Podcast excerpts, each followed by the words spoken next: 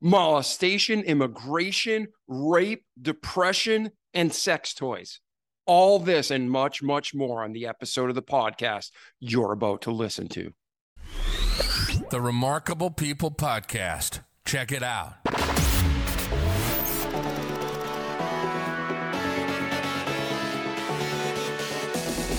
The Remarkable People Podcast. Listen, do, repeat for life.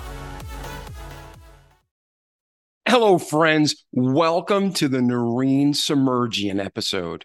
This week's episode, I don't even know how to title it or how to introduce it to you. We cover so much important topic and content.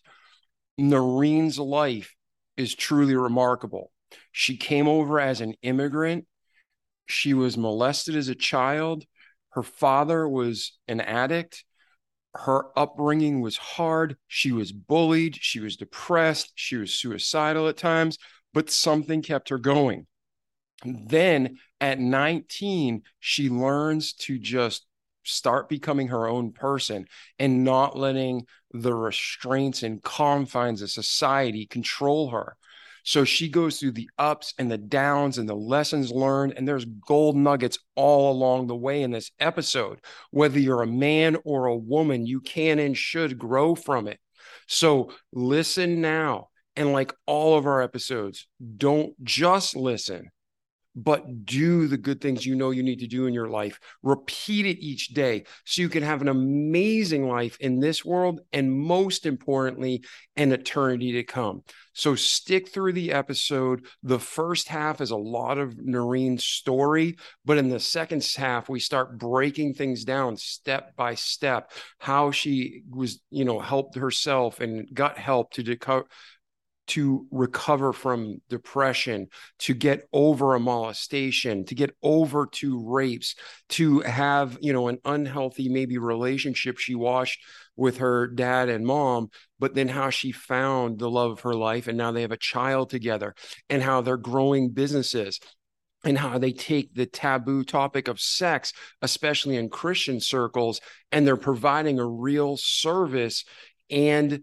healthy solution to people who are exploring that kind of relationship with the husband and wife. So, again, this episode has so much great content. Listen to it entirely. And then, if you agree with me, reach out to Noreen, reach out to me, share this with your friends and family. And we hope it only benefits your life. Enjoy. Hey, Noreen, how are you today? Good. How are you doing, David? Man, I'm doing fantastic.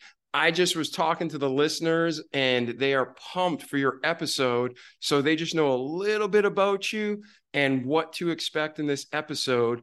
But before we get started, for the people who are just chiming in, at the end of this episode, if they were to walk away with just one truth that you're going to bring to them today, what's just that one main truth you want to bring to our audience today?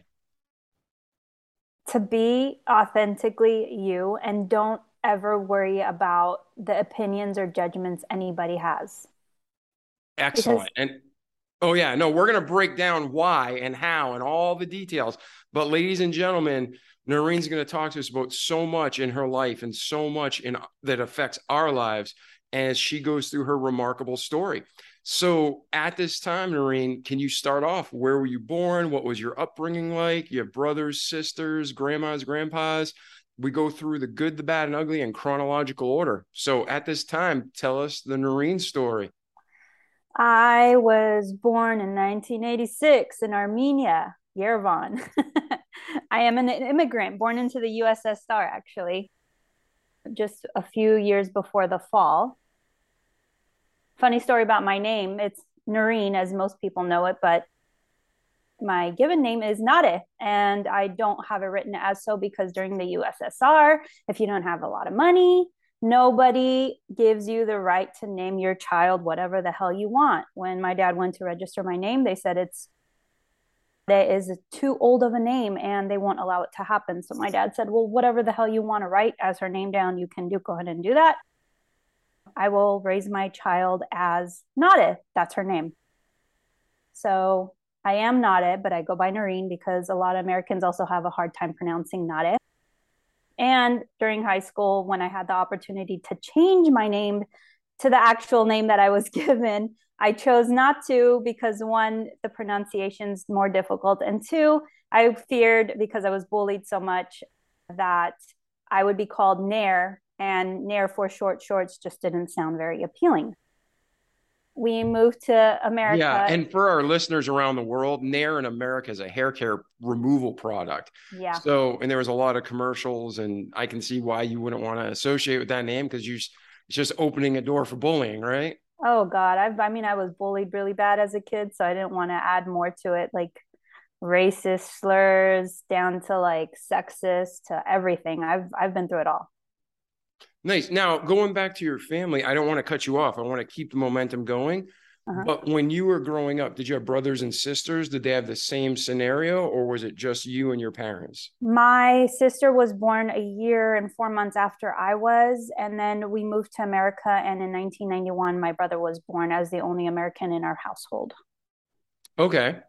Okay, awesome. And then growing up, how old were you when you came to the States then? I was about three and a half. I have memories of both Armenia and the trip here, immigrating. And I remember I remember when we finally moved into our first apartment, looking out at the kids playing in the courtyard. And although they were Armenian, they were Armenian American. A lot of them were speaking English. And I remember I didn't understand a lick of English.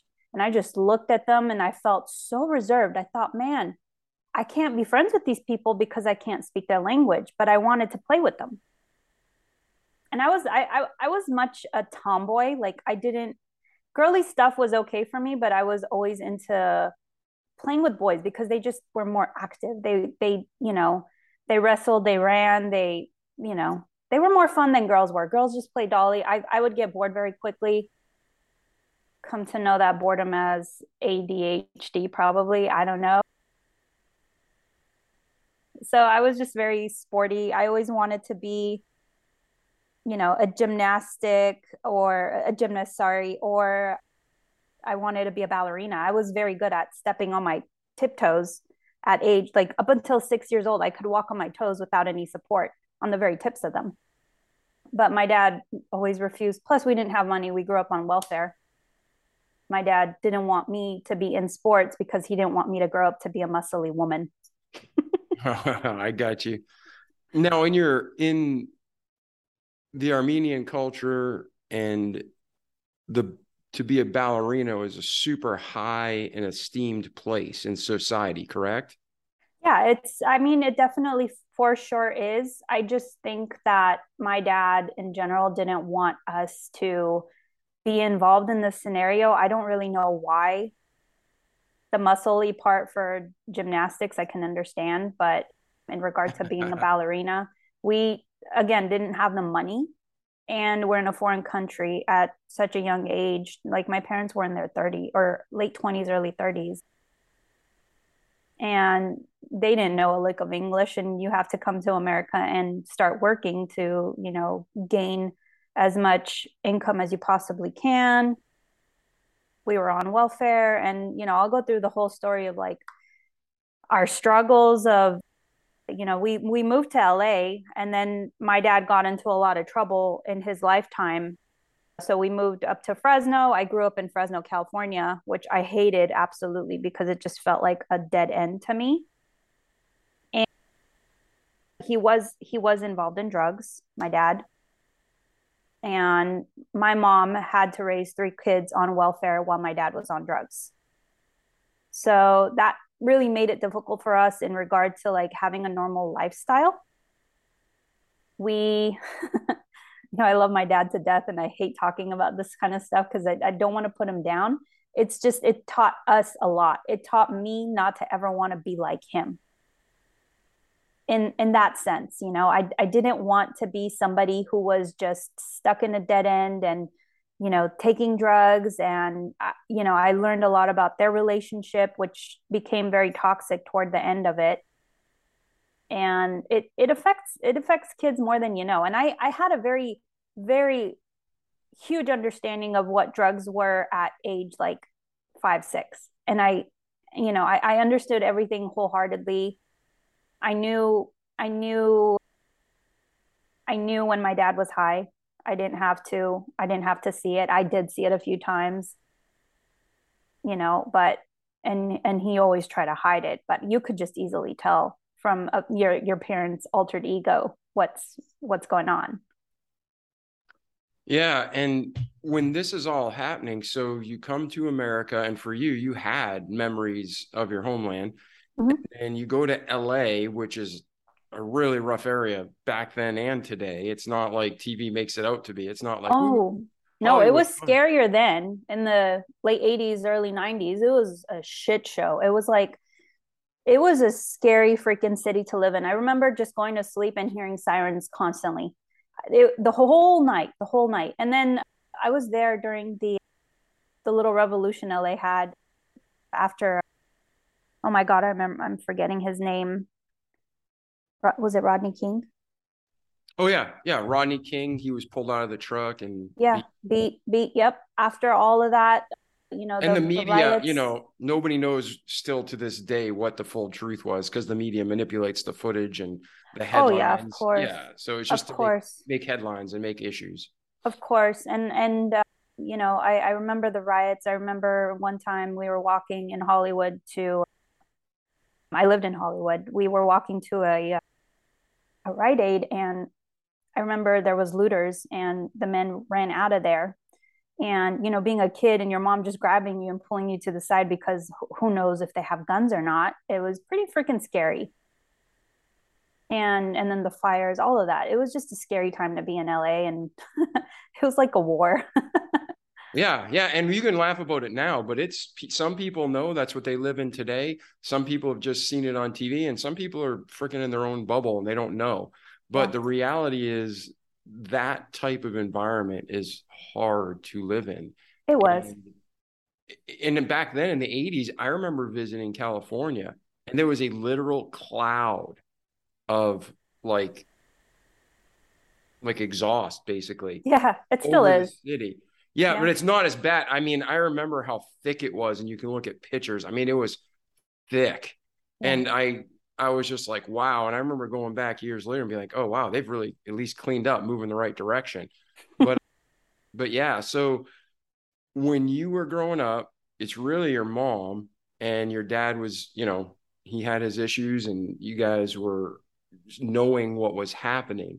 Mm-hmm. So as you were in school, did you feel like you had a support system at home or did you not want to bother your mom? Like how did that go with all the bullying? you know, bullying didn't start until I moved to Fresno in LA because there's a bigger Armenian community. There were kids I could relate to because they could speak my language. They could, you know, relate in regard to like how families, you know, interact with one another. I had Armenian friends. We we we hung out in that sense and and found a lot of relatable things. But when we moved to Fresno, I moved to the part of Fresno that isn't very favorable, which was downtown. And in downtown is somewhat like a ghetto. I, I say I'm like I'm like the girl from the streets, but you could never really tell if you met me in person. You'd think I'm like this bougie white girl, but I'm nowhere near bougie or white. I don't know. so, uh, you know, I grew up in the parts of Fresno that had a lot of um, Hmong cultures, Cambodians, Mexicans, you know hispanic people. It's it it just and i didn't find myself relatable. I found myself to be more scared. I was cautious of being friends. People weren't as friendly. I started being called names until i became or one of my classmates was a russian girl who again her being russian she was just more open to receiving me as a friend this was third grade and and then at that point we just you know, I, I found some relation with somebody. I remember a lot of the girls there were just like, no, we won't be friends with you and blah, blah, blah. It just, it, it was weird. I felt like, I felt like an imposter in a lot of ways. Mainly because I just, I didn't, I didn't know culture. I didn't, I didn't know really much different. The schools that we went to in LA with the whole Armenian population being bigger, I remember there was just one black kid in my class and and I wanted to be friends with him. And I remember like him sitting next to me. But again, like growing up and being just one culture and, and your parents being from one culture, and not ever seeing a different race within their country kind of limits your behavior because it tells you that a whole lot of other people are scary. They're they're they're going to be, you know, they're they're they're violent they're they're going to hurt you they're going you have to stay away from them. And being raised in LA the first 5 years of our immigrated life was even harder because we saw just the bad things happen. You know and it's it was it was an interesting time. Yeah and there's oh go ahead. No i'm good. Oh okay there's a delay. I apologize to you in the audience. So there's one race, the human race, but all over the world, there's different cultures and nations. And that's something that people just don't seem to grasp. Like, if you are Armenian, or if you're Russian, or if you're Italian, or if you're Chinese, or if you're Jamaican, wherever you're from in the world, there's a national pride. And there should be. There should yeah. be that. And there's different cultures and there's healthy conflict you know like healthy conflict meaning like they're proud of their nation so you know there's always a little rivalry yeah. but when it gets to that out of balance and that torturous and that picking on and that just violence that's wrong and yeah. it doesn't matter where you're from so for people who aren't you know if they've never experienced culture outside of their own like what you were describing LA polarizes you know what Noreen had to grow up in. It polarizes the extreme where mm-hmm. you don't just have these different nations and, and cultures, but you have this warlike mentality that's not mm-hmm. healthy or good. And yep. it's fostered by all the liberals trying to stimulate media and dependence on the government. Yeah. So contrastly, like I grew up out of Boston and there was the Italian section, the Portuguese section, the Chinese section, but everybody pretty much got along. I mean, you always have people are going to war. You know, people yeah. war within your own family, within your own town, within your own city. It just yeah. keeps going to the world, right? If there was yeah. aliens, we'd we'd unite as humans and then fight an alien. People just like to fight. It's our sinful nature. But in New England, one thing I loved is we just all we made fun of each other and teased each other, but we all got along, you know? Mm-hmm. There was mm-hmm. pros and cons and strength and weaknesses to all the nations. Mm-hmm. But it's sad to hear you didn't have that, but at the same time, it made you the strong woman you are. So let's continue with your story and also to just, it's not your story, but it's part of it. During this time, you had a younger sister and brother did they have a similar experience? Or because like your brother was born in the states did he acclimate better? Or was it the same for all three of you? Good question. Honestly i think my sister i would describe my sister and my brother more ballsy than than myself. Like they they would not be afraid to run their mouths if they had to. Like saying the word shit for me was the hardest thing to do until i was about 20 and and that became something that I I developed I developed a trucker mouth because I felt like I it was the only way I can defend myself any longer beyond that point. My sister, however, had no problem ever defending herself. I she made friends a lot easier. My brother made friends really easy. He was I don't know, they were they were similar in their in their personality personality traits whereas I just I was more reserved, more introverted than either one of them had been. So I can't really speak on their end. I know their experiences were different growing up, almost similar. But again, my, my sister just adapted a lot easier than I did with a lot of things. Yeah, and the reason why I was asking that is I just didn't know did you have some kind of internal family support system or understanding or oh, was oh, yeah. Like, yeah. I mean, I mean, so I mean, even though my sister and I were very close and we did experience a lot of the things, like she'll tell you, she'll tell you about how, you know, she would beat people up, whereas I would get beaten up. You know, she, she would, she, she's able to defend herself. My brother's able to defend herself. I was not. I mean, I did. There were times where I would beat a few people up because I had to, but it just, it, it didn't I don't know. I can't really speak on their on their behalf as much. I, I never really asked. That's a good question. I'm gonna ask them. yeah, no, no problem. Like, hey, that's what the show's about. Hopefully, you know, our audience grows, I grow, you grow, we all grow together, right? Yeah, definitely. All right. So now between your birth and through high school and you know when you moved to Fresno, did we miss anything significant that you want to cover before we talk about the high school and moving forward? No, no. I mean, again, it was oh i mean with being on welfare my dad being on drugs there was a period where we were homeless pretty much. We ended up somehow living in somebody's bedroom at one point. I don't remember for how long. And again it just i feel like these hard edges of like these experiences that have happened in my lifetime have definitely showed me a lot of empathy and given me a lot of perspective on a different a whole lot of varieties of lifestyles cultures types of people I don't I don't I don't really judge anybody based off of where they came from, what's happened to them in their past. You know, it it, it doesn't really matter. It matters how we move forward from it.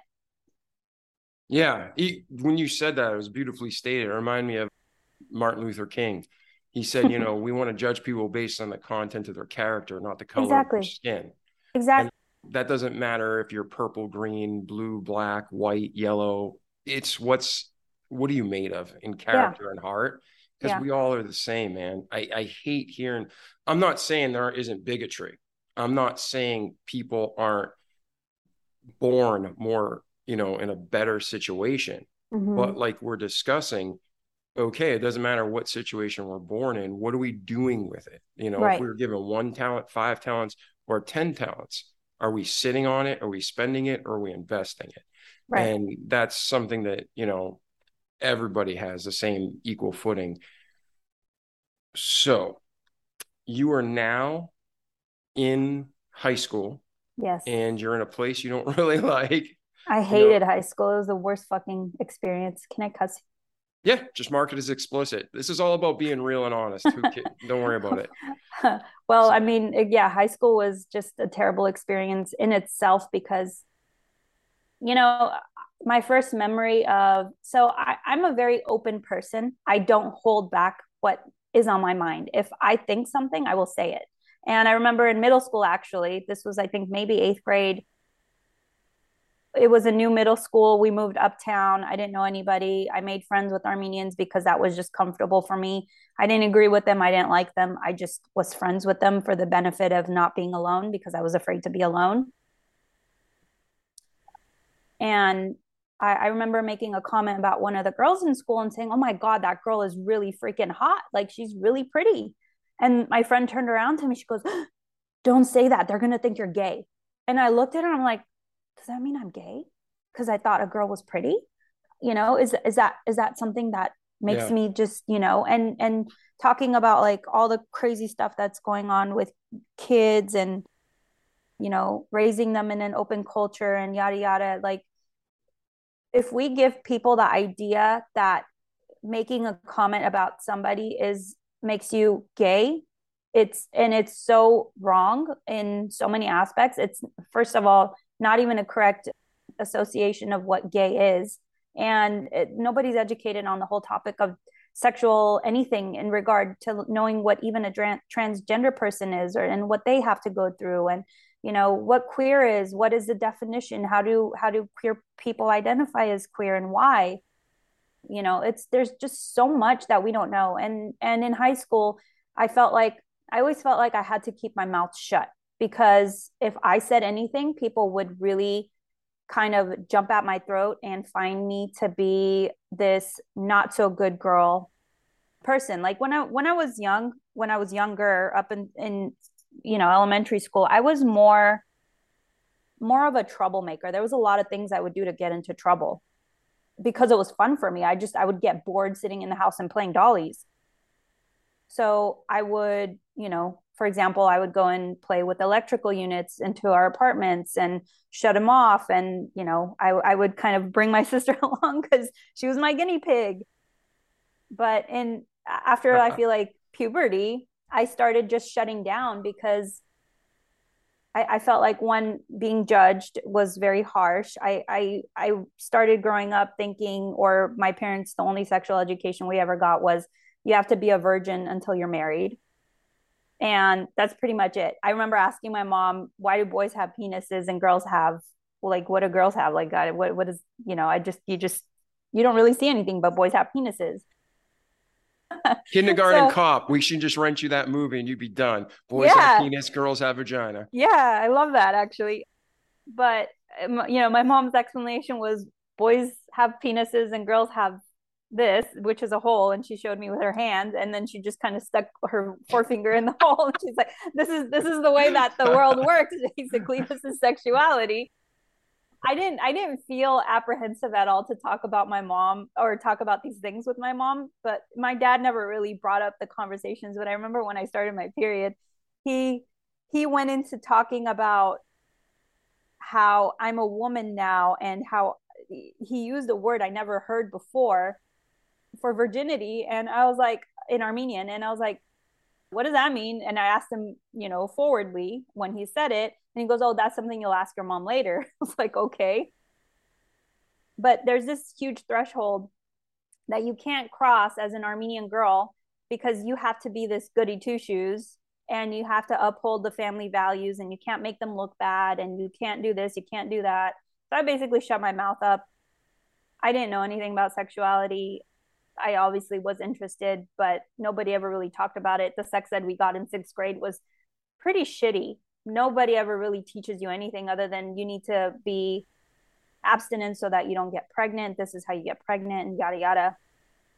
Oh, I remember my parents didn't even let me go to that sexuality class. I cried and I was bullied about it actually because I, I wasn't allowed to go until my mom felt bad enough to like let me sit in at the last day of it in sixth grade. So, yeah, high school was torture. I actually graduated in three years because I wanted to get it, get the hell out of there. My small group of friends just didn't feel like they were helping me excel. They were holding me back from really authentically being me. And high school was just a huge depiction of that. And I just, I did everything I could and I graduated early with honors and and then went into college with you know being on the dean's list because I, went in from feeling like I was really stupid to hanging out with people who had good grades because that challenged me. And this is a, a pattern I repeat throughout my whole life. I, I I really think it's important to hang out with people who are better at you in certain aspects to life that you want to really excel in as well. So I always hang, hung out with people who got better grades than me because that's what my parents wanted me to achieve. It's not something I really cared for. It was just something I needed to do to validate the love that I always craved for them. And again, being the oldest sibling in an Armenian culture, I was just always expected to take care of my siblings. I wasn't given as much attention. And this is something I did talk to my sister about. Like, my brother 100% got all the attention because he was the youngest and he was a boy. Being a boy gives you a higher authority gives you higher like everything basically in in an Armenian culture. And being a girl makes you kind of I felt like a slave in a in a lot of sorts. I always thought I never want to grow up and be a woman to just take care of the freaking household. I don't want to just have kids. That's not my purpose. That's not what I wanted to be. And I I even told my dad around I think I think I was in middle school. I just looked at him and I said, "Dad, I know what I want to be when I grow up. He said, What? And I was like, I want to be a traveling businesswoman. He looked at me, he goes, Not woman, girl. But what did that mean? That meant woman is not a virgin, but a girl is. And I thought, well, okay, here's here's another thing again, shutting me down as a woman, saying I cannot express my sexuality. I cannot express any kind of ideas I may have of wanting to obtain power or really chasing my dreams and la da la da la da. There's just a whole bunch of shit that happens. And I could blame Armenian culture, but also at the same time, it gave me the authority to say, you know what, you all could just fuck off, and I'm going to really own my own authority and say, I'm going to do what I want. And I did that after I was 19. Yeah, and I think what you're what you struggled with is something that most cultures, even within America, you know, there's subcultures and some societies are definitely more misogynistic and Totally. some yeah so i mean there's different levels of it i mean you have cultures still to this day across the world that women are treated like dirt like more than Yeah. less than an animal and then there's other cultures where they're above and i think everything needs to be balanced and i don't know about you you don't have to agree with me at all but my personal belief from what i've seen what i've experienced what i read in the bible what i've just observed in other cultures is men and women are different. Yeah. They're equal, but similar does not mean the same. So men and women are equal. One is not better than the other, but they have different roles at times in life, Mhm. just like my heart and my liver. If my heart starts working like my liver, I'm screwed, right? You need both of them to exist. And in a family, how God designed it is you have a mom and dad, or dad and mom, however you want to say it, and they both have an intricate role Mhm. but not one is better than the other. Right. Different responsibilities, different like different. Like if my kid my kid broke his arm when he was growing up, right? Did something he wasn't supposed to do, fell down the stairs, snapped his arm in half. He got up and I was like, "Hey, let me see it."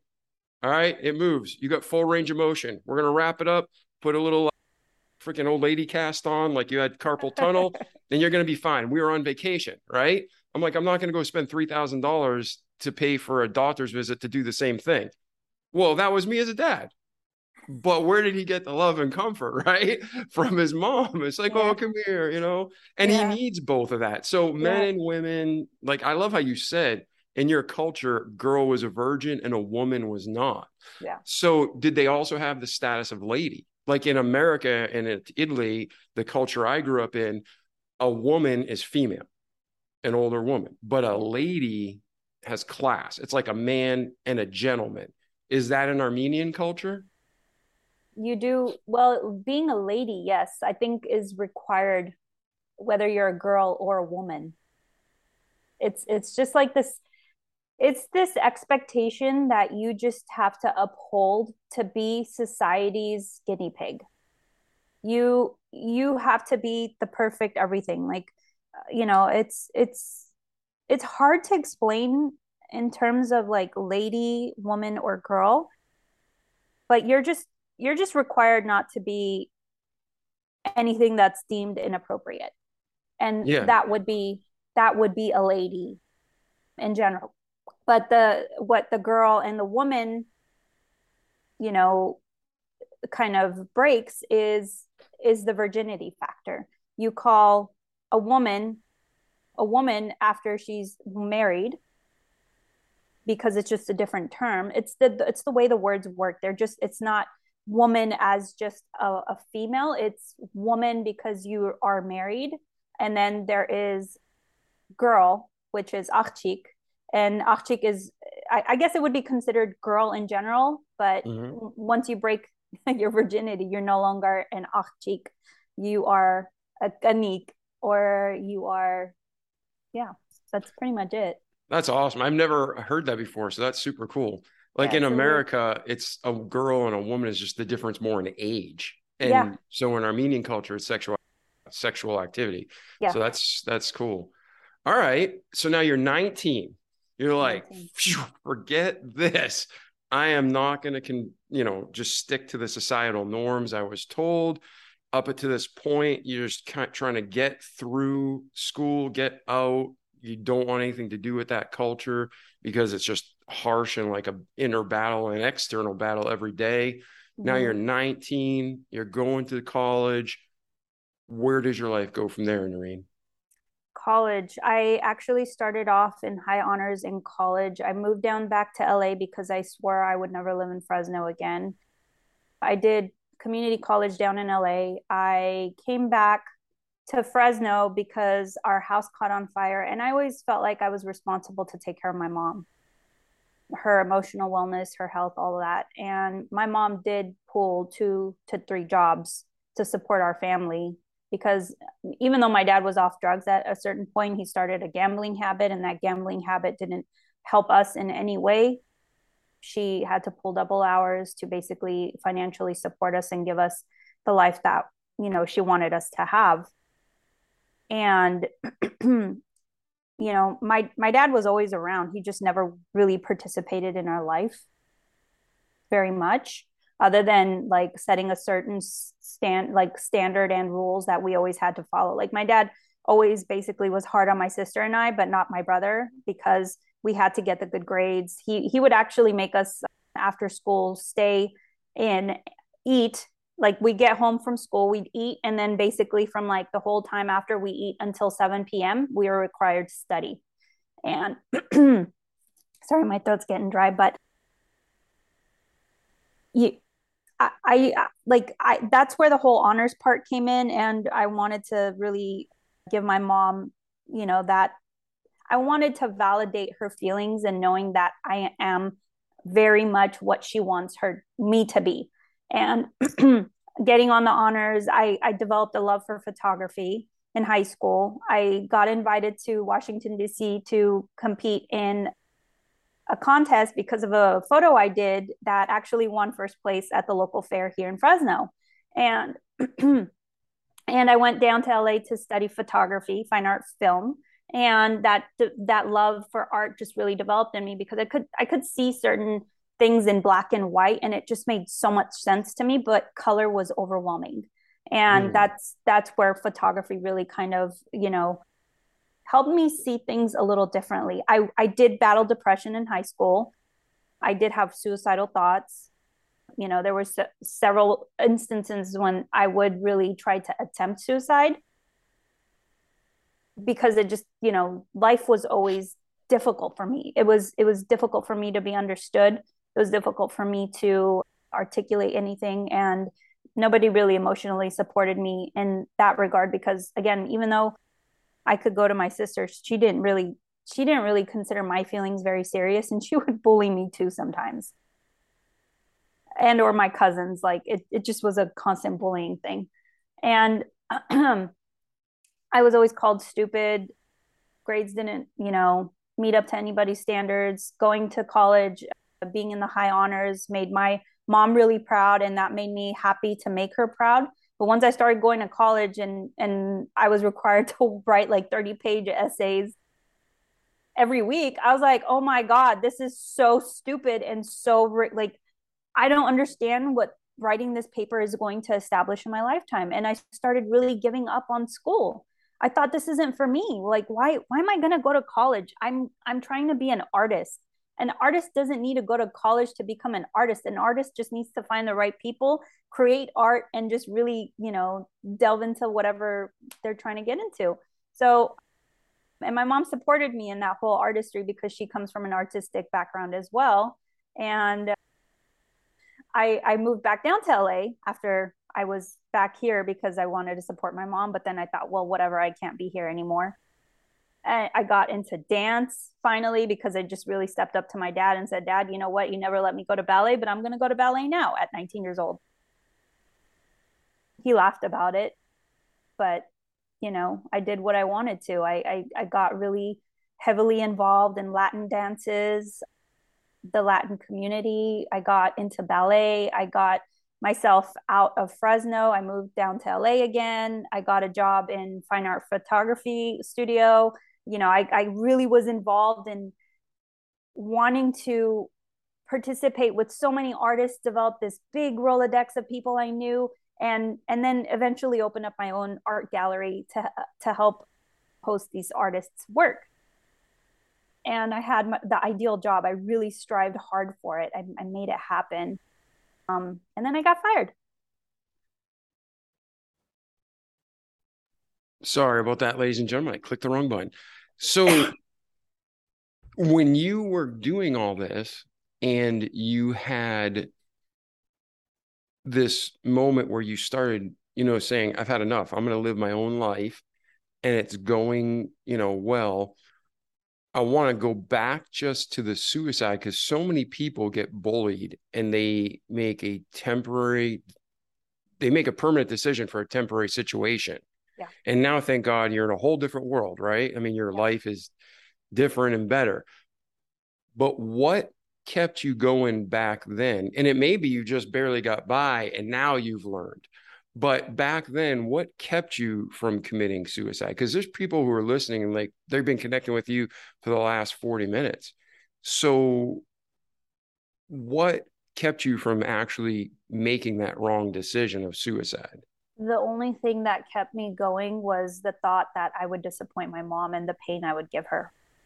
And I didn't want to cause her pain because of something I felt so dis, discomforted in. And I I just always thought about her face and what would happen to her because she's had such a hard life with my dad up until that point and you know she worked so hard to do everything for us that I just thought it it can't be worth it to just kill myself because I can't imagine what I would do to her for it because of it and that's that's what kept me floating basically so that love and empathy for your yeah. mother is what kept you going. And mm-hmm. aren't you glad you didn't make that decision?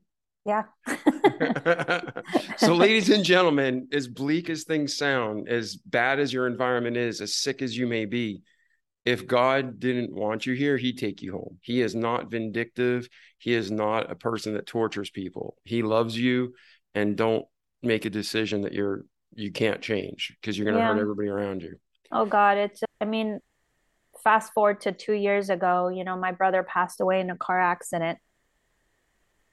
And the the pain that you live with is hard for yourself in, in regards to loss of a loved one, especially a sibling at such a young age.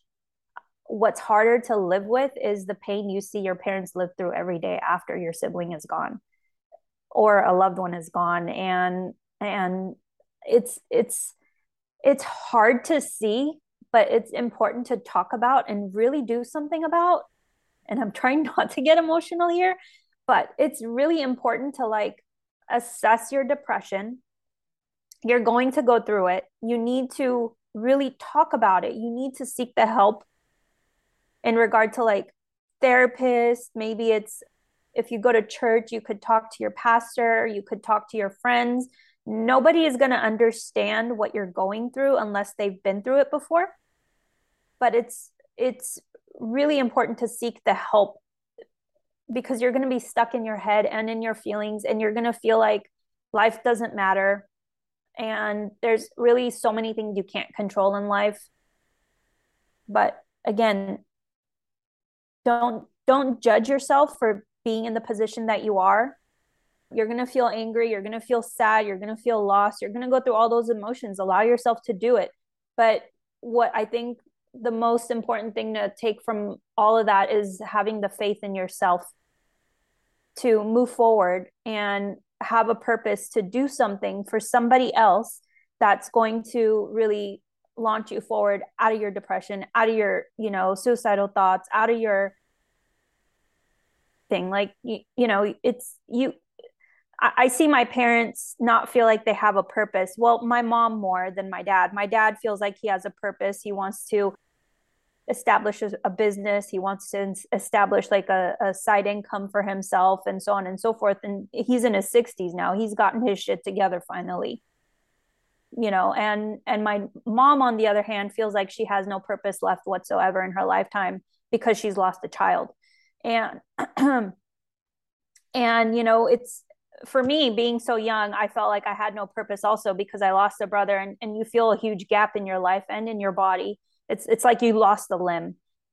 But you then you then you then begin to really think about the other things you can do for people to help them in these types of situations. You know my brother battled drugs. My brother battled a whole lot of different things. I'm, I, I really believe he had adhd or add one or one or the other. He was very entrepreneurial. He had all these really great things he could have lined up for himself, but he also chose to do things the wrong way because of the patterns he learned from my father. And it's really important to be aware of yourself, be aware of your patterns. What are you picking up from your parents and or your surroundings, your peers? And and how is that affecting you? How is that influencing you? How have you become a better person from who you were yesterday and who are you hanging out with is that person you're hanging out with really making you strive to be a better person are you are you really achieving goals are you you know are you just living, live. I mean, even though my brother had a hard life, even though he got into a lot of trouble and did a lot of bad things, he freaking lived his life to the fullest. He made sure of that because he was so driven to do so and experiencing in so many different things in his lifetime. And uh, you have to do that for yourself. You have to really live your life and do it to your own desires. Don't do it to please other people. Do it because it makes you happy, but do it for other people and then influence other people to do the same. Yeah, that's very well said. And that ties into the purpose at the beginning. And there always is a balance there. Like you said, mm-hmm. live that life that is filled with purpose and, you know, what God intended for us, right? Yeah. That's when we have the most joy and peace. But then we don't live it selfishly we use that those gifts like gifts are made to be given away. You know one of our other uh-huh. guests said that dave combs a yeah. gift is made to be given away. So if yeah. you've been given a gift as a singer as a dancer as a steel worker you know if you're a great janitor it doesn't matter. You use your gifts for other people. Yeah. So let's do this. So many people myself included struggle with depression Mm-hmm. And depression can be caused from all sorts of reasons, but most of it is our life experiences. And whether we can't accept it or we're comparing it to a standard that's not realistic. What were the things you did, Noreen, to help you? So our listeners can say, okay, it helped Noreen, let me try this. What are some steps you'd recommend taking to help get through the depression? I think diet has a big role in how you chemically react in depression. So if we're eating a lot of processed foods, sugar, carbs, it ultimately what your body does is it goes into like this state of like it's just trying really hard to work on making it self functional, but it's slowing everything down for you. So, you know, I'll, I'll, go into like I was diagnosed with endometriosis, like the whole sexuality sexuality aspect also. But before I jump into that, I, I realized because of my endometriosis that my diet had a lot to do with affecting my endometriosis was, you know, and I, I took a holistic approach versus a medicinal approach, which is what Western medicine really does. And I started changing my diet. I started eating less dairy. I started eating less sugar. I started eating less everything. And it takes little baby steps. It's not about cutting it all out at once because that is so impossible to do if you have the strongest willpower in the world, oh God, like go for it. But I know it's a struggle. It's about taking little steps. Drink water instead of coffee, you know, eat fruit instead of sugar, like sugary treats. I mean, if you really want something sweet, eat a grape. It's got the highest sugar con- content uh, from anything. Like it's sometimes sweeter than sugar is. So I think the diet aspect of, you know, changing what I was doing for myself helped a lot because it pulled me out of a fog. And then and then once I was out of the fog, I was a little more capable of understanding my patterns and you know the psychology understanding your psychology and where you've picked up that depression because your parents have probably taught you that not directly but indirectly have taught you that through the patterns that you've been you know exposed to growing up you really need to figure out what is triggering this depression how is it triggering it where have i picked this up from and how how can i really re- re- rewire this so that i don't think this way anymore or feel this way anymore. And those are those are steps i've taken in my lifetime. Also i've taken herbs you know, vitamin D deficiency is one of the huge, huge factors in our lives that cause depression. Take vitamin D. I think you'll notice you'll notice once you take vitamin D a few days after, you'll notice an uplifted mood, you'll notice you're more energetic and maybe you won't have as many thoughts of depression. Also magnesium is something that I discovered in the last 3 years of my life that really helps with depression and curving your anxiety. Take it at nighttime before sleeping. It's it's really awesome to even like relax your body, relax your mind, relax your muscles. Those those are definitely like things I've done. It's mostly diet related. Understand what you're lacking and just work on those things. Yeah, I think that's excellent advice. And the only thing, I mean, I've experienced those same things myself. I'd add is start today. Exactly. Don't just listen to Noreen and wait till you have cancer. Don't wait till you're sicker or you're more stressed or you're you go from depressed to a nervous breakdown. Yeah. Start today. Yeah. And vitamin D, I had the same thing. I was so tired all the time and I was going through a hard season of life. Mm-hmm. So stress was through the roof mm-hmm. and they were testing me for everything. And at the end of the day, you know, when a guy in his 40s, what do they say? Oh, it's testosterone. it's vitamin D. I yeah. literally bought a $20 bottle and took that 5,000 international units every day, and I feel great. Yeah. That vitamin D is a game changer, magnesium. Banana before bed. I eat a half a banana every night before bed and I sleep deeper and better. And if you do the research, have you ever read about bananas before bed? No. Yeah, potassium and magnesium are in it. And oh, right. All these dot all these doctors give you these drugs because they want to push big pharma. That's freaking a banana. Eat the damn banana. Yeah. Unless you're allergic, eat a half a banana or a banana before bed. You're gonna sleep like a baby. And it's yeah. it's it, you can read articles on it. So yeah, my advice is do what Noreen says, try it. You know, there's a place for big pharma, but if you mm-hmm. can avoid it, avoid it because it just causes more issues. Yeah, definitely. I, I think getting sometimes out of your space helps with depression also. We're not always in a situation to get ourselves out of a space. Like, for example, I am in Fresno right now. I don't want to live in Fresno. That depresses like the crap out of me. But here I am trying really hard. And this is what I'm looking forward to is how hard I am actually trying to get the F out of Fresno.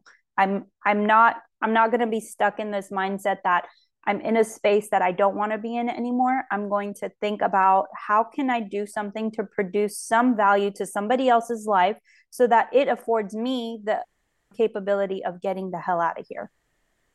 And you know, it's always about forward thinking. It's don't don't sit there and think about what your you know stuck in. When when you wake up and you start thinking about all your problems you're going to keep yourself in your problems. Joe dispenza listen to his words. He is like amazing. Meditation definitely has helped me a lot. I uh, you know i meditated during pregnancy and i have the chillest baby anybody has ever met. Like they're just like how is he so calm all the time?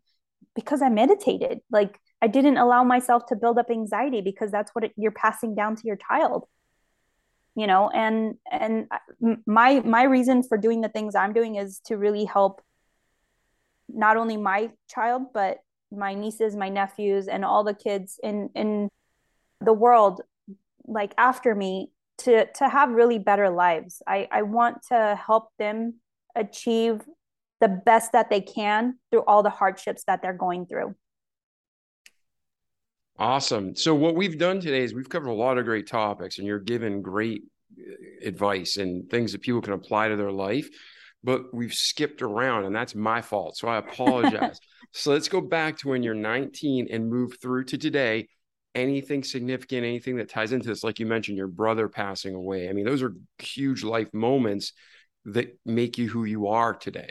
Mm-hmm. And nothing's an excuse for our failures but when we learn from the past, we just become stronger. Mm-hmm. So when Noreen is 19 to today, bring us through that journey. 19 to today. So 19, I was in college. We definitely did some re- rebellion, my sister and I. We started going out, stayed out late, went out to clubs, did a whole lot of sneaking around because my dad wouldn't allow us to do anything and we just really started taking control of our lives versus like always being told what to do. We felt like we were old enough even though you know at 19 you're really not old enough or understand too much. But you want to live your life and i think parents it's important as parents to give your kids the room and space to be their own authentic selves. I think it's really easy for us as parents to say i want you to be this way and this is how i'm going to give you the love but that's conditional love it's not, I'm holding a space, I'm raising you, and I want you to be whoever the hell you want to be. We're always judging our children based off of their actions, but don't take, I, I think taking that approach is very incorrect. and you know it's doing your best to really not be so controlling in that aspect so you know i had i had some side jobs here and there i did door-to-door sales i i would work and go to college and then i finally just really quit college in general dance was very important to me so during i basically worked to help support my mom with our household finances and also to be able to afford the lifestyle i wanted in regard to going out dancing and I did that for quite so many years. I I did date here and there, met boys, but here's where the sexuality aspect of not being able to talk about your desires comes into play. I met I met a boy, kissed him for the first time at 21, ended up being raped. You know, uh, I don't know how long after the relationship. And then I dated more, met a nice guy in between. I also met my husband, who's my husband now at 19, but we didn't date until I was in my mid 20s, which is odd. But it just worked out somehow. But in between all of that, I definitely was raped twice. And that that put me in a huge hole. It again looped me back into depression. I didn't know who I was any longer. I felt like my identity was completely lost because I held so much value on being a virgin and that that for my culture was a big deal. So, you know, we we lived through it and you learn. I really decided that I wasn't going to be a victim after it happened.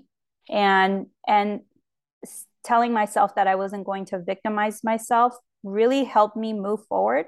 But years later, it caught up to me because I never allowed myself to process the emotions.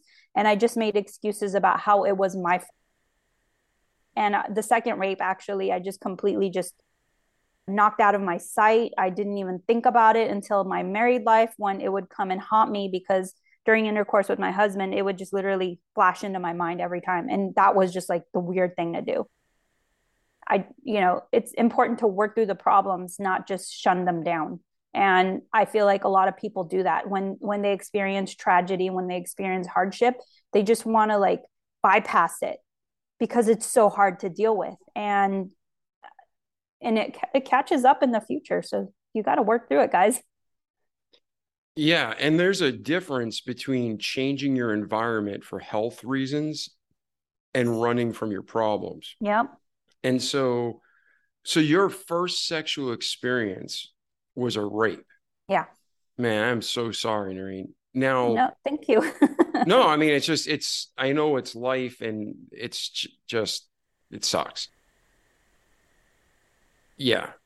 I'm thinking my first sexual experience was messed up and weird and it's like children or even adults and this is what happens it's just it leaves a mark like yeah. you said you you met your husband and you're with your husband and it was haunting you so you got to face in you meaning all of us we got to mm-hmm. face into our problems and fight fight the pain and mm-hmm. then it mm-hmm. go it will go away because you face it but when you run from it it just keeps getting worse it keeps so, getting worse yeah let's go back though the dude who raped you the jerk did you know him for a day a week a year no no it was it was a while we were actually in a relationship i think it was over a year i can't remember exactly but it he was drunk. I told him no so many times and rape looks rape takes on so many different forms. It doesn't always have to be violent. It wasn't violent for me, thank mm-hmm. goodness, but it was still rape.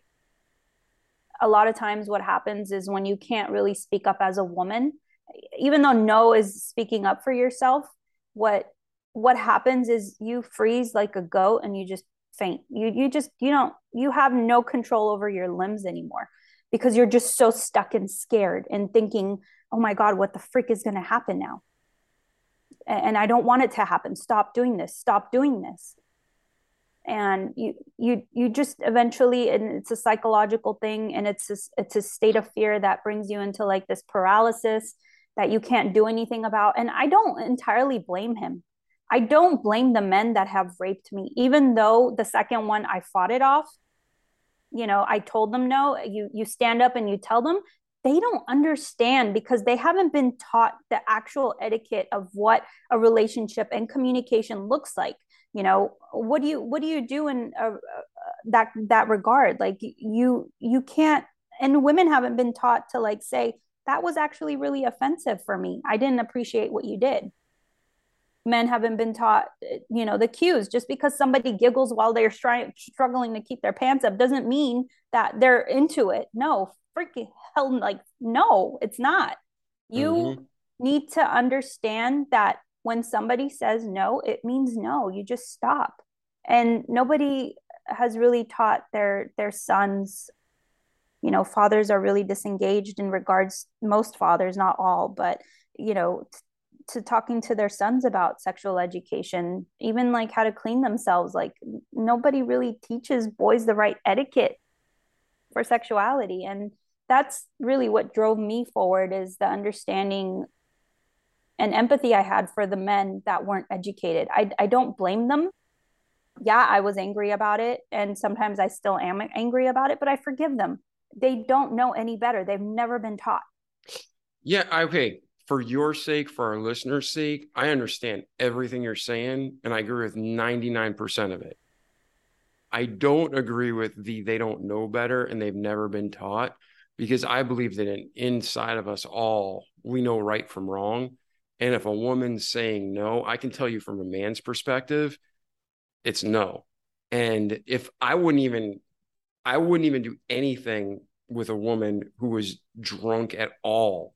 Like at all because I never wanted her to say, "Oh, it was just the alcohol," or you know, "Oh, I didn't really mean to do that." It's like if you want to be with me, be with me. But yeah. if you don't want to be with me, don't be with me. But if you were in the moment of passion, and then you know the woman says stop, you stop. Doesn't matter how tough it is, you stop. And so don't ever bring that on yourself or make excuses for their wrongful behavior because that could keep you or other listeners 1% of 1% you still feel like it's your fault and it's not yeah yeah no it's i agree with what you're saying what what i meant by that is you know, I know you're saying they're not trained or taught properly in life. They're not. I mean, had they had these two men been trained or taught properly, I mean, I'm not saying they were bad people. They really weren't, but they weren't ever trained. They weren't ever taught to to think that no meant no. They were yeah. still using excuses to say yes for themselves and that's where that's that's the part where i feel more empathetic and i'm not making that excuse for them i think it's really sad that their parents never taught them how to process communication how to process what no really means or or to understand you know when somebody's body locks that means I need to stop. That means she's no longer processing or enjoying what I am doing. Right. And and nobody's really taught that body language or the communication skills to understand how to proceed in that regard. And I, feel I feel for a lot of women who have been raped. I, I feel for them. I understand what they've gone through or go through.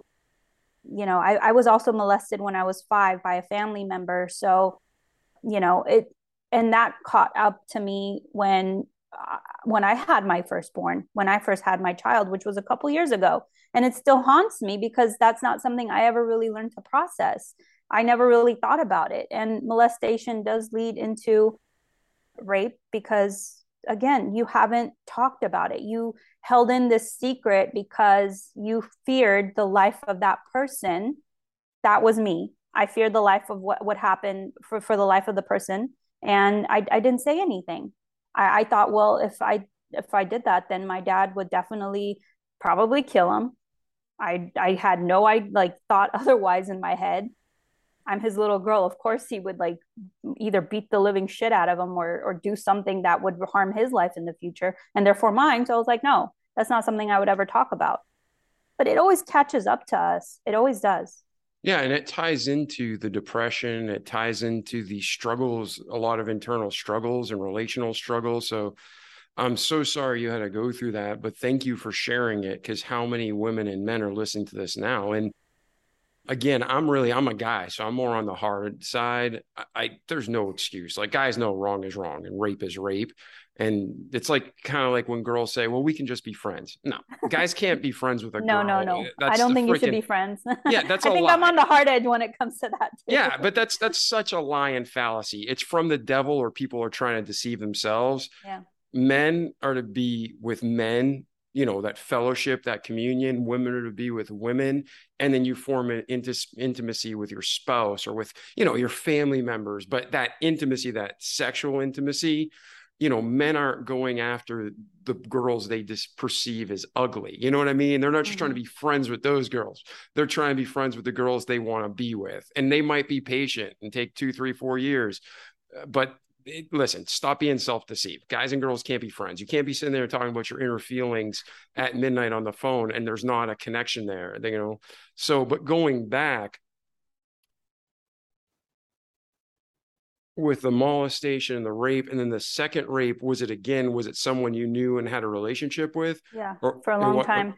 Yes. For a long time, it was somebody we I was dating. I wasn't in like a committed relationship as I was with the first one he was somebody I knew for a while, like maybe five years, maybe more. Somebody I met in college, somebody I admired deeply and really hold, held so much value in because of his upbringing. You know, he was 16, you know, and and and became homeless because he was in an abuse house abusive household ran away you know started his own life educated himself got jobs did whatever the hell he needed to to be who he, he became. But yeah it's was there alcohol involved in that too? No. Okay. No. Because it, it is was... a common factor. Just so you i mean biblically the bible uses the word temperance and temperance mm-hmm. is you know if you're going to drink you don't get drunk mm-hmm. and it mm-hmm. warns against drunkenness throughout the entire bible but in reality it's every time you hear the word temperance and alcohol it always leads to sexual sin and then in reality it, like not every rape has to do with alcohol. No, but I know a couple husbands who even rape their wives, yep. which is, you know, a societal gray area. But she's saying no, and he's drunk and he rapes her, mm.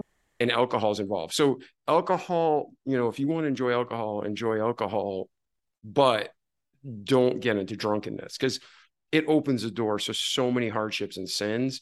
And, you know, rape, like, you know, it affects date rape that's a huge effect. Yeah. And, and it opens doors that wouldn't normally be open. So that's why i didn't know if the second one was also like that. No it wasn't. It was it was light. It actually it was like making out. It was light. It wasn't even really anything. Just because you know you you some petting here and there or whatever like it doesn't mean somebody is interested in having sex afterwards. You don't know what that person's history is. You haven't really actually talked about it. Unless you have talked about it, then kudos to you. Like, I think it's really important to, in a developing relationship, even if you're not having sex, just to really ask each other about what your thoughts are on the subject matter, right? It's, it's important to say or ask questions according to that like how how would you really find yourself in this type of situation? Would you be open to discovering this sort of fantasy? I have this fantasy. And it's you know I, I feel like men and women have a fear of opening up in that regard in so many instances. It's not it's not about being afraid. It's about not judging because you're also judging yourself don't judge yourself for having fantasies. It's normal. You can think whatever the hell you want. Just because the person you're with isn't interested in it doesn't mean that it makes you a bad person. You just share it. Be open about it. Say, hey, I have this interest in this sort of sexual whatever.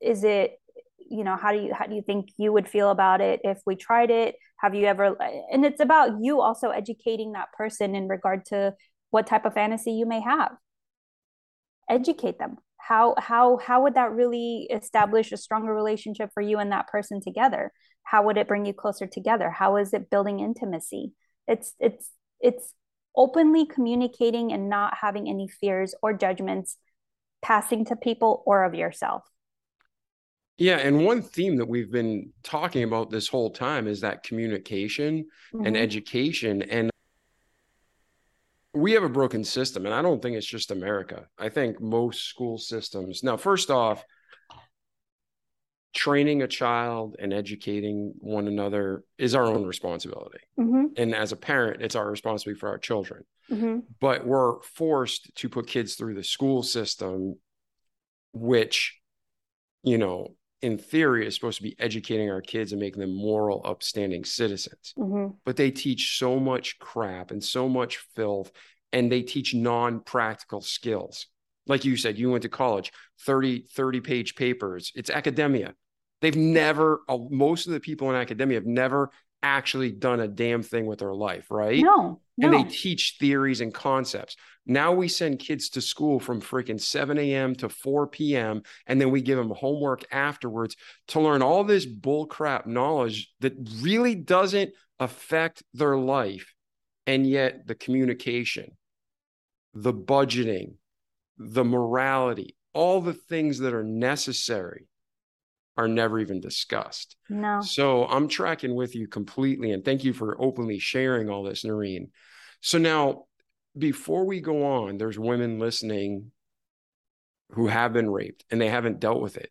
You know, and like you said, you kind of blocked it out. That's a real thing. It's like it Yeah. never happened. You're like, no, I didn't get raped Yeah. because you've Uh, it- suppressed it. it's you suppress it so hard that the reality is it isn't rape anymore.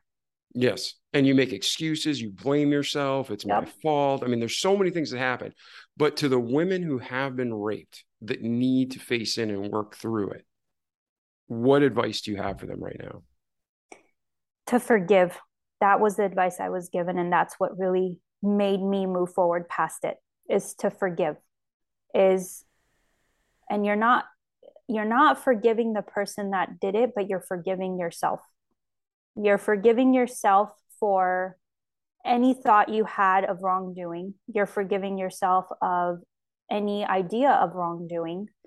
And if you do forgive him for doing it, which will ultimately liberate you, I think, you can always still be angry with him. You can still, you know, hate him, cuss him out, do whatever the hell you want to do, but forgive him so that you're just free of him, that you're not with him anymore in thought, you're not with him in pain, and that you're not really thinking about the whole repetition of what happened in your mind ever again.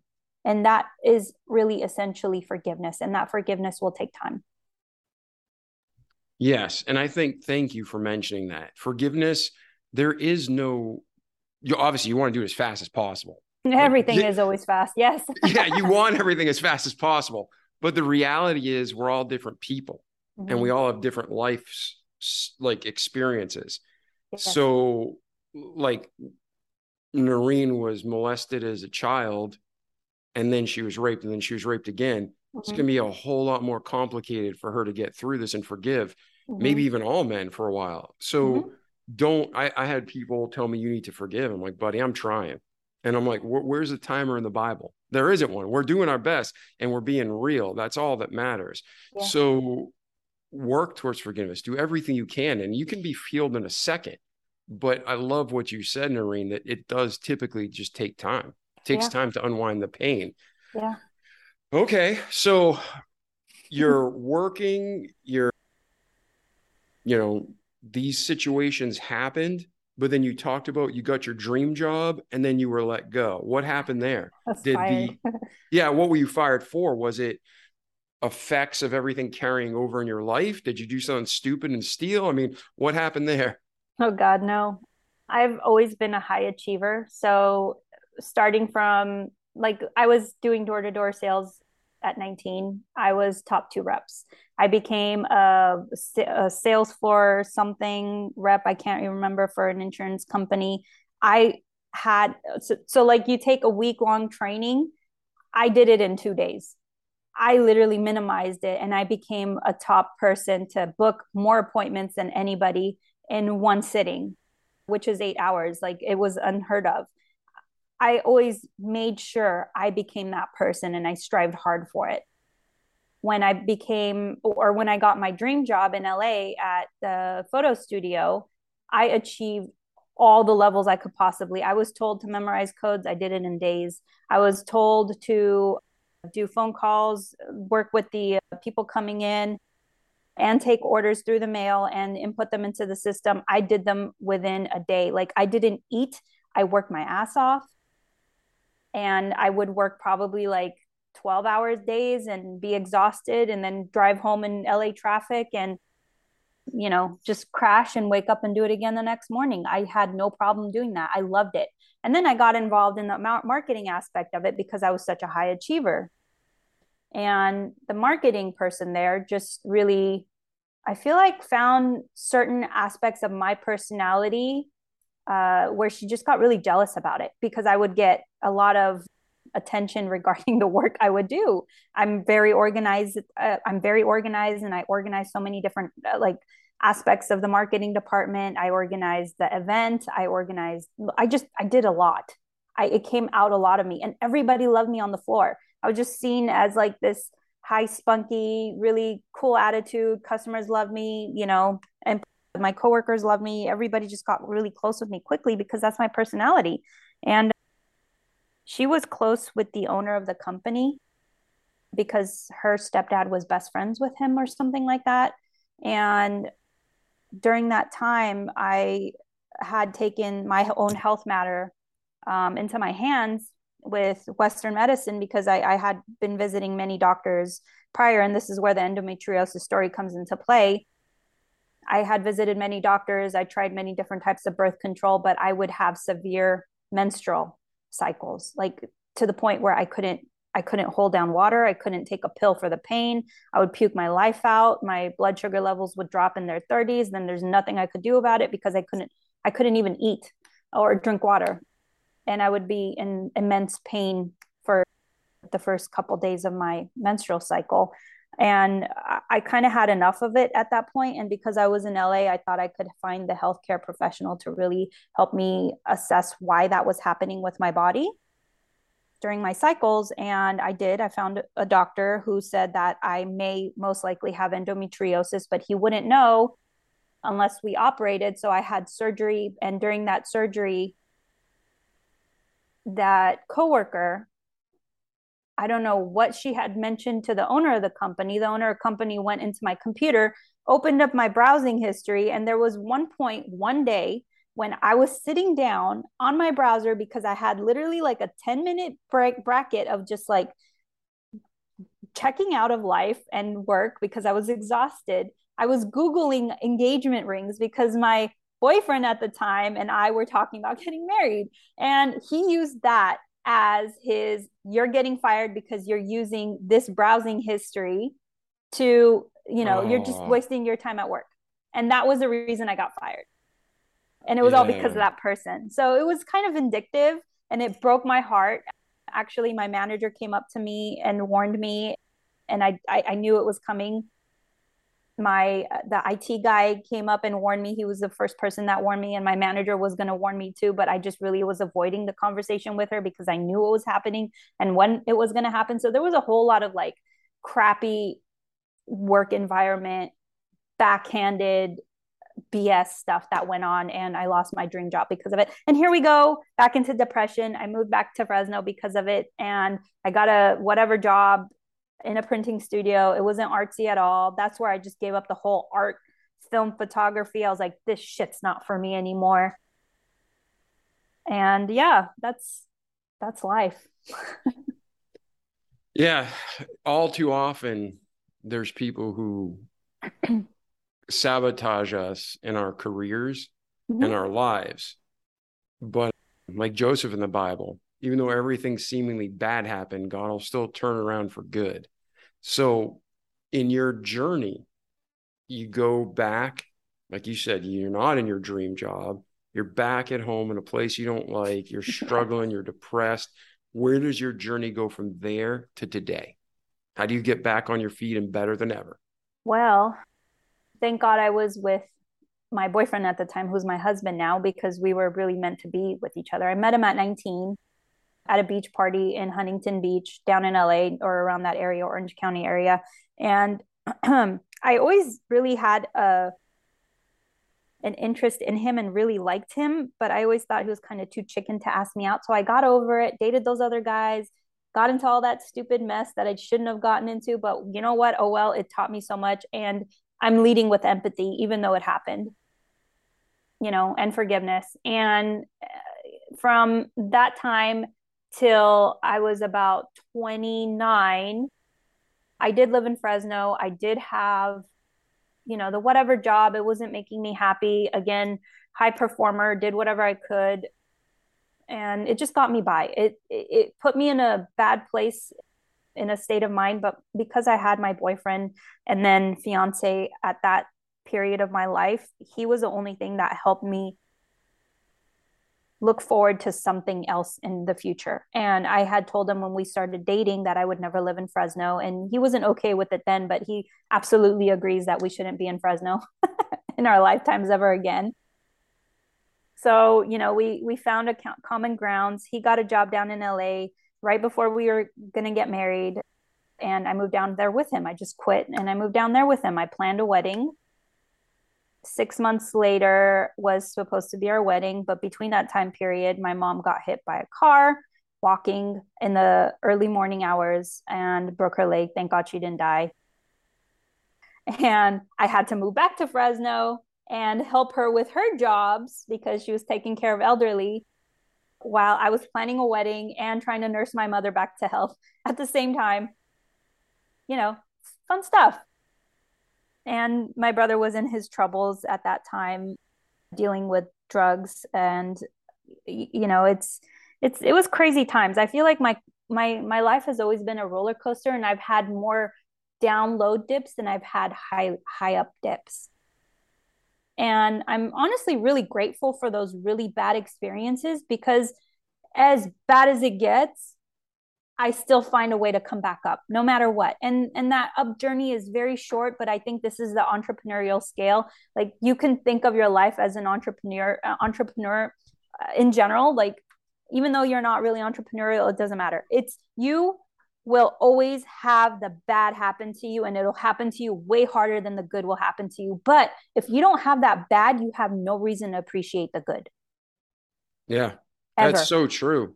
And you also, don't. you might have hit your quota of crap, and the rest is just icing and rainbows and and unicorns. You know what I mean? You yeah. might have hit your like. There's some times in life where we gotta be. It's like working out. You yeah. go to the gym every day to tear your muscles and beat yourself up, and then you the, eventually just are able to maintain it because your body's used to it.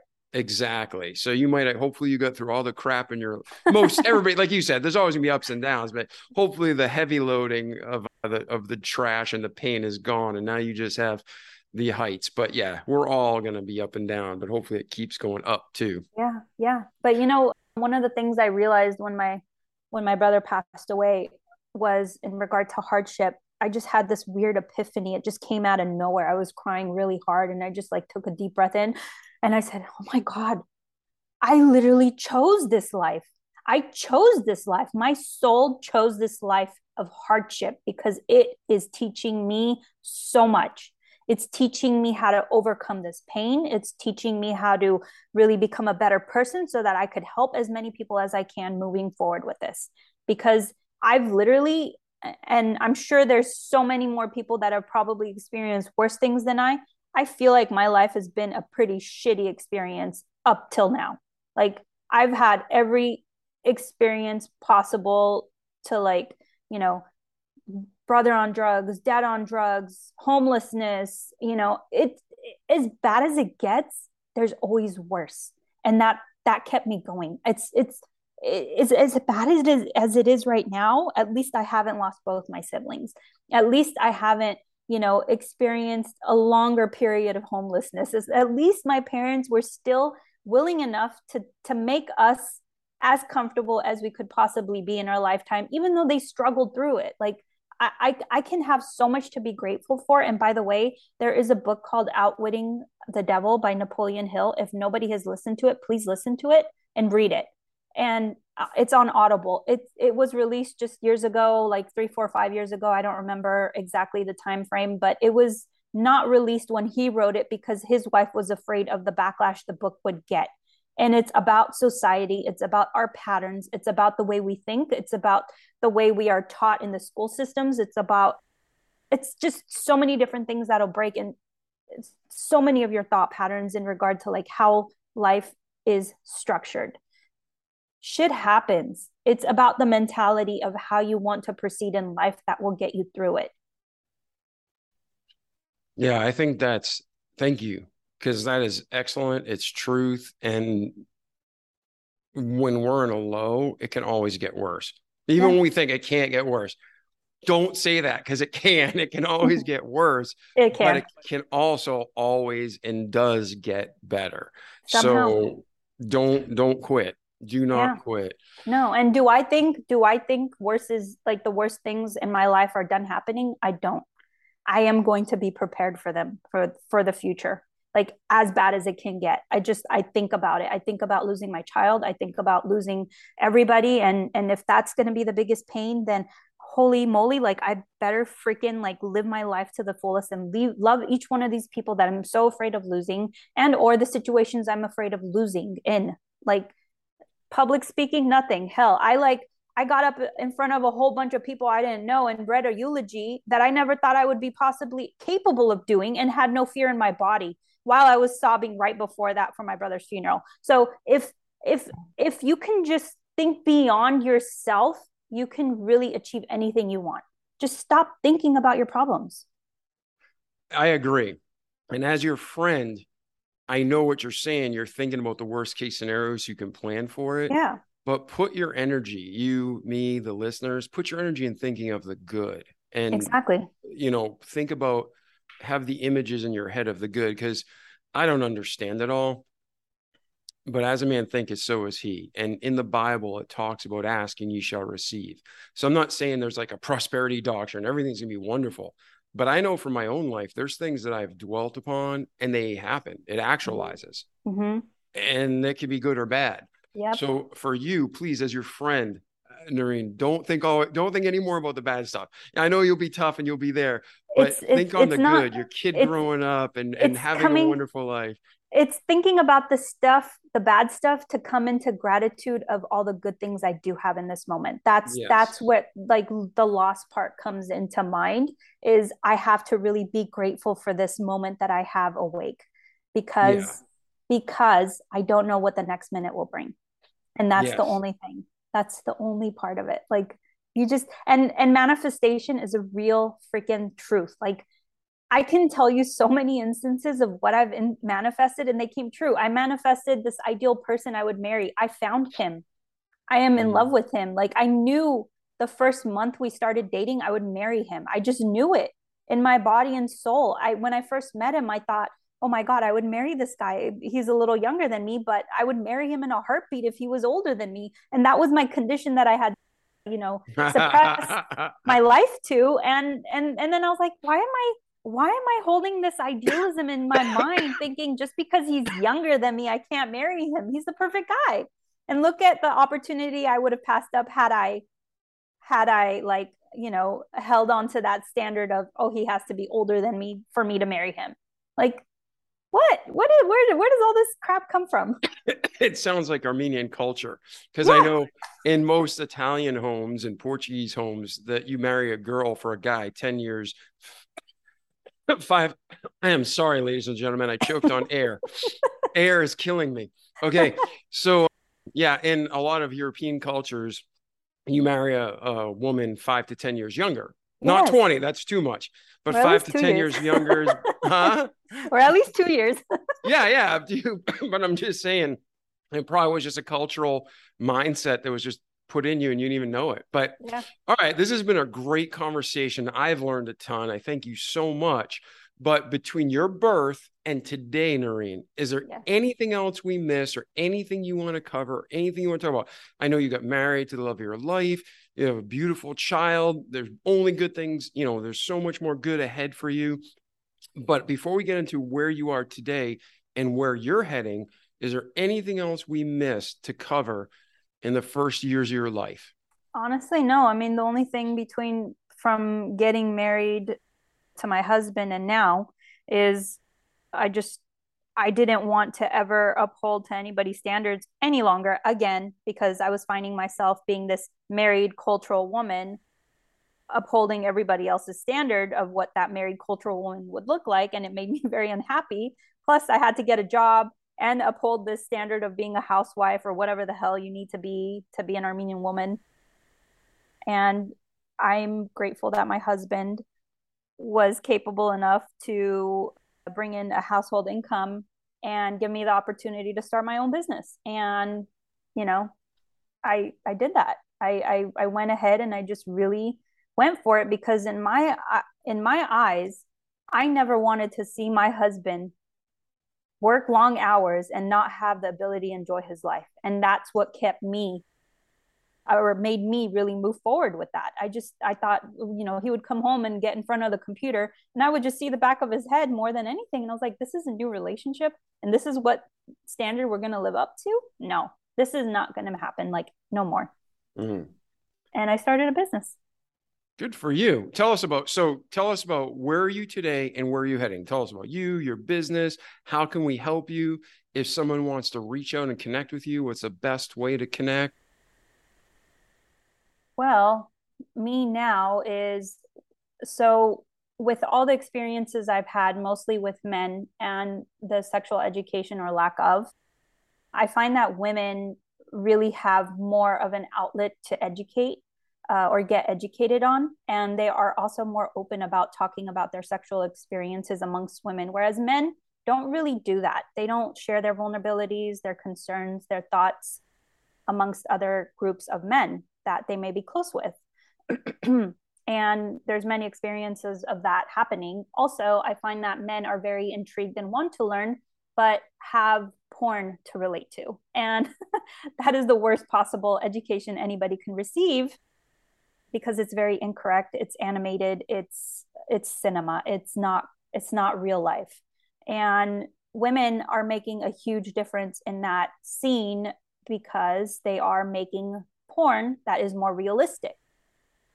You know, there's a lot of great pioneers in that regard. And my husband's idea to start his own business while I started my business was to develop a business in selling sex health toys. And I thought, well, no, as a woman, I definitely can never do that. And I would get disowned, and I'm Armenian. I would never be able to do that. And here I am again, just really challenging that because my husband told me that there are unhealthy sex products that are sold on the market because they're considered a novelty.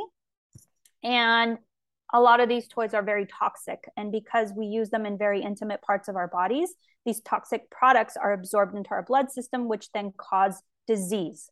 And he said there was studies and articles showing that women during use during use of preg- use use toys or lubes during pregnancy have had babies with deformities and that's what really caught my ear. And i said okay well if that's what it is then we're going to lead with education 100% i don't care about selling toys ever in my life. We need to tell people that this is what's happening. They need to be very cautious. Just like you are with the food you eat you have to be cautious with the products you use on or inside your body. And we developed the research the conversation learned so much about the whole sexual industry, how things work. And we select our own set of high standard products and sell them on our on, on our platform. But we're also trying to really establish a platform to educate more men because men are 74% of our customer base. And they're coming in to buy products for their wives. And they're really i don't know a lot of them that i've talked to were confused about how to even bring up the subject of oh i would really be interested in using the sex product. How do i or how do you feel about it? Right? So that's where we are. That's what we're really striving to become is a resource for men to have the most optimized sexual education that they could possibly have yeah, and that topic, Noreen, is so important, especially in our society today, because you know people who are, let's say, Christian, quote unquote, it's a very taboo subject: sex and sex toys and pornography. And then you have other people who they just they don't care they don't have a moral compass Mhm. and right now not just in america but in the world statistically there's more women becoming addicted to porn than men. Now there's still more men involved in porn but Mhm. the addiction rate is is growing with women. And then when it comes to infidelity in marriages you have i think the last statistic i saw was infidelity's wrong. Freaking adultery's wrong. But 7 out of 10 affairs right now are being uh, done by the women. So there's this disconnect that's happening with sexuality and i think what's happening a lot of it is there is this taboo and it can't be talked about. And like you mentioned fantasies that can't be explored. So people are going to these dark places to get really bad influence and they're miswiring their brains. They're getting bad thoughts. They're getting really screwed up. So what you're saying you and your husband provided is and, and i've actually thought about this before because and, and not necessarily sex toys but how many products do we use every day that we put in our mouth or we ingest right Mhm. and some of these countries don't care about their own people they're not going to care about us as americans Yep. but I've actually had the discussion. I forget when it came up, but with one of my buddies, and I was like, if people are putting that stuff inside their body, and we were talking about like vibrators, dildos, whatever you call them, Mhm. I was Mhm. like, "Ah, what is the quality control on that? Like we were literally talking about this about six months ago, and now you're saying how women are using these things and they're actually harming themselves and their future children for that exact reason. Yeah. So to the people out there who want to learn more but you know they don't want to go too far they they want to find that balance on exploring this safely where can they reach you where can they go or what are other resources you'd recommend for the healthy education of of like you know i guess as a husband and wife exploring that and and pleasuring one another in that way Yeah. but not getting themselves sick or into really twisted crap. Yeah. So eh, to to say where do you go, the one place I can say that would be the safest to go is our store. To sign up through the newsletter, the newsletters actually we we keep them very educational, less salesy, because we don't quite have that platform of the educators yet to bring in and keep it all in one place. There's a lot of really great sex educators out there, and we have the Rolodex of them. But to to tell you where to go to get all that information would be too many to to like it would give you a headache. We've accumulated all the knowledge and the resources to be able to really distribute that back out to the people that are coming to our store. We do have quite a few blogs in our store that could really educate you on product material, safety, and the differences. So educate yourself on that aspect of it and be very selective about who you're learning from when it comes to the internet. A lot of people state a lot of different things. And again, because sex toys are a novelty, there is 0% quality control on them. And we get shipped billions of dollars of products each day, not each week, each day. And it's very highly consumed product. There are products that do melt, there are products that do add friction when you put them together, and they do get into your bloodstream, which do then cause inflammation and disease. It can be toxic. So, like you said earlier, David, you want to be very selective about the food you're putting in your mouth, be selective about the ingredients that are included in the materials and or the lubes that you are using.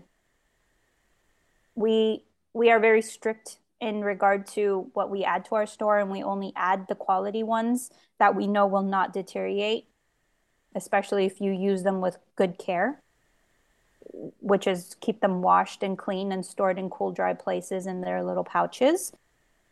And you shouldn't have a problem, but you would be able to do that by going to our store at www.beyonddelights.com. Oh yeah, that was my next question for you. Where can we go? So yeah, this is like we're sitting here talking. First time we meet, we have this incredible episode, and then at the end it changes to a very important topic. But I think you're gonna have one of the hardest episodes I'm ever gonna have to name to kind of be concise and include as much as I can, right? So beyonddelights.com? Yes, delights, okay. plural. Plural, beyond delights. And then how else if somebody wanted to reach you or talk to you or ask questions or you know maybe especially for women you know they've experienced some of the similar things what's the best way for them to reach you? Is it through the website? Is it a linkedin or yes, facebook? you could info at beyonddelights.com or we have a live chat feature on the on the website itself which you can utilize or email us. There's also instagram and i'm the one who normally does all the replying in instagram so you're welcome to always reach out in that platform as well. We do offer educational videos regarding so many sexual topics and we keep creating more. We also do have our YouTube channel if you're ever curious about sex products and or sex education. Again, we're trying to gear it more towards men because men are our highest priority in regard to their sexual wellness and lack of education. They're consumers of the product. They buy your and that. yeah. and that they're already coming to our store, so it's just giving them that outlet to really trust us. But that doesn't mean it doesn't apply to women because there's a lot of things I feel I feel as I'm learning more about men that I really understand as a woman. It's being a woman and being stuck in your idealism or being stuck in not approaching a topic. And and again i was raised orthodox christian armenian american. So my whole world is like a whole bunch of you know structured don'ts that i've had to really break and remold myself into a very you know i have high faith. I believe in a god but i can't really say that i'm structured any longer to to a church because that church really broke down a lot of my own personal um, desires to experience things in life. So it's it's about really opening up your eyes and really maxi- maximizing your potential to be a better person for the spouse and for mostly ex- especially for yourself. Yeah, and I think what you just said about the church is the world is a broken place. Mm-hmm. This isn't God's I mean God is it's his, but it's not his kingdom. And churches and people will fail us. Hopefully, we can find a great church in our area and go and glorify God and have fellowship and grow yeah. together. But there's the nothing wrong with it. It's yeah, the, the right. Yeah, the important things are relationship personally with God. Yeah. And yeah. So, and me and you, we're talking about this, and hopefully, I didn't make you uncomfortable by digging a little deeper here. No. It's just this is something that's real it's something that people think about and it's something that people have questions about. So mm-hmm. one more thing I was thinking though, there might be people who don't want to visit the website or, you know, look at the content. Do you have like a LinkedIn profile that's more directly to you or an email address that you could share because some people may like a husband who might have had problems with this in the past or a woman who has problems in the past or they have a shared family computer they may not want to go to there for the browsing history. Is there another way they can contact you besides the the business website email us directly at info at beyonddelights.com. But also, I want to add that if you were ever to visit our website, it does not look like the typical sex toy store. It was 100% designed to be not taboo. It's not. It's very discreet. You can use a VPN or incognito window if you don't want your browser history to show for anybody. And also, our Instagram profile does not have any taboo like visuals at all. It's literally just my husband and I talking on camera. Occasionally we do show products, but it's not really up in your face kind of product visuals. So you don't have to worry about like the whole, oh, somebody going to see me because that was one of my worries when I started the store is I don't want ever anyone to feel like they're ashamed or to feel guilty about visiting a store. And most of the time people when they do visit our store they're just very surprised about the look of it because it's a very modern clean platform without any taboo visuals other than like yes you see a sex toy but a lot of them you can't even tell they're sex toys but they're not going to go there and see video demonstrations of oh, pornography. No. Of yeah. course, no, no, no. Well, no, no th- there's some places. I mean, you. No, you won't see. You won't yeah. see any of that. yeah, no, praise. I mean, I was on Facebook for a client and we're on their site doing a demonstration of social media. And I don't know if Facebook got hacked. They have all these freaking fact checkers who are so busy lying to people with propaganda that straight up porn came through during a business meeting and it was like selling sex toys. So, oh god, yeah, uh, that's why I'm like, I just want to be clear. I don't think that of you. I didn't expect that of you. But if No. someone has a question in their head, I want to make sure we're being clear. yeah, All right. no. Well, Noreen, you are fantastic. You truly are a remarkable human. I'm so thankful we had this time together today. And like I asked before, before we end the episode, from your birth to today to where you're heading, is there anything else we missed or a final thought or message you want to share with our community? just stop just stop judging yourselves and stop judging others and really live your life to the fullest potential that you are capable of living to. So and you know just let go of all the ideas that people may have of you. It doesn't matter. They it, they have their own problems to worry about. Just start thinking about yourself and don't worry about people's problems. I mean don't worry about what people are going to perceive you as. That that's one of the biggest things or takeaways I've had with starting a sex toy store is all the shame and guilt I felt, you know, regarding sexual education and what people may have thought about me for doing so. If I had let that stop me, there's there's no way I would help as many people as I have been able to help so far. And and that is really limiting ourselves. So don't limit yourself, don't judge, just go for it. Awesome. Well, thank you so much. Ladies and gentlemen, I'm sure this episode helped you. If you need anything from myself or Noreen, let us know. If not, please like the episode, the podcast, subscribe, share it. And it's not for promotion of our podcast, it's for promotion of material that's going to help people grow and have better lives. So, Noreen, thank you again so much for being with us today. Thank you for having me, David. I really appreciate it. This was fun. Oh, anytime. And I look forward to catching up with you soon.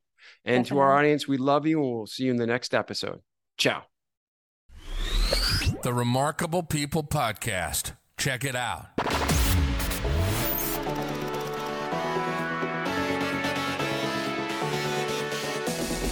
The Remarkable People Podcast. Listen, do, repeat for life.